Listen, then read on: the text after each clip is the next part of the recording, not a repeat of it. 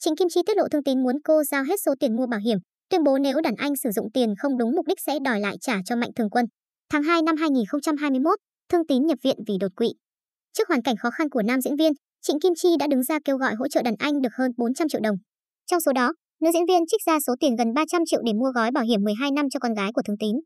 Sáng ngày 9 tháng 12, nữ diễn viên bất ngờ tiết lộ việc vợ chồng Thương Tín muốn cô bàn giao khoản tiền dùng để mua bảo hiểm cho con gái.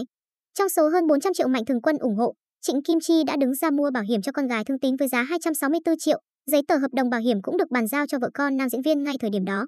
Ban đầu, Trịnh Kim Chi dự tính nộp toàn bộ số tiền này, nhưng phía bảo hiểm không cho đóng hết một lần mà đóng theo năm. Vì vậy, nữ nghệ sĩ đã thống nhất với vợ chồng đàn anh lập tài khoản ngân hàng để gửi vào. Toàn bộ số tiền này sẽ dùng đóng bảo hiểm cho con gái Thương Tín cho tới khi cô bé đủ 18 tuổi. Trước những ồn ào này, Trịnh Kim Chi đã chia sẻ. Hiện tại, vợ anh Thương Tín giữ hợp đồng bảo hiểm của con gái, chứ tôi không giữ. Khi giao hợp đồng bảo hiểm, tôi quay cả video clip đàng hoàng để thông báo với Mạnh Thường Quân. Nữ nghệ sĩ cũng tiết lộ thêm sẽ đích thân đòi lại tiền nếu Thương Tín sử dụng sai mục đích. Hiện tại, vợ chồng anh Thương Tín đang muốn tôi trao lại số tiền dùng để mua bảo hiểm cho họ quản lý. Họ muốn dùng tiền lời hàng tháng để đóng học phí cho con. Tôi thấy điều này cũng hợp lý.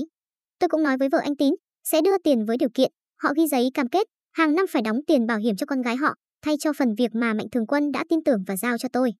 Mạnh Thường Quân ủng hộ cho anh Thương Tín, tôi thấy lo cho tương lai của bé nên cũng đã thông báo với Mạnh Thường Quân và cả vợ chồng anh ấy là xin phép trích ra một phần để mua bảo hiểm cho con gái anh.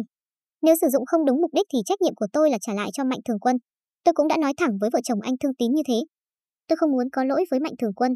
Trong nay mai tôi sẽ giao tiền cho vợ chồng anh Thương Tín.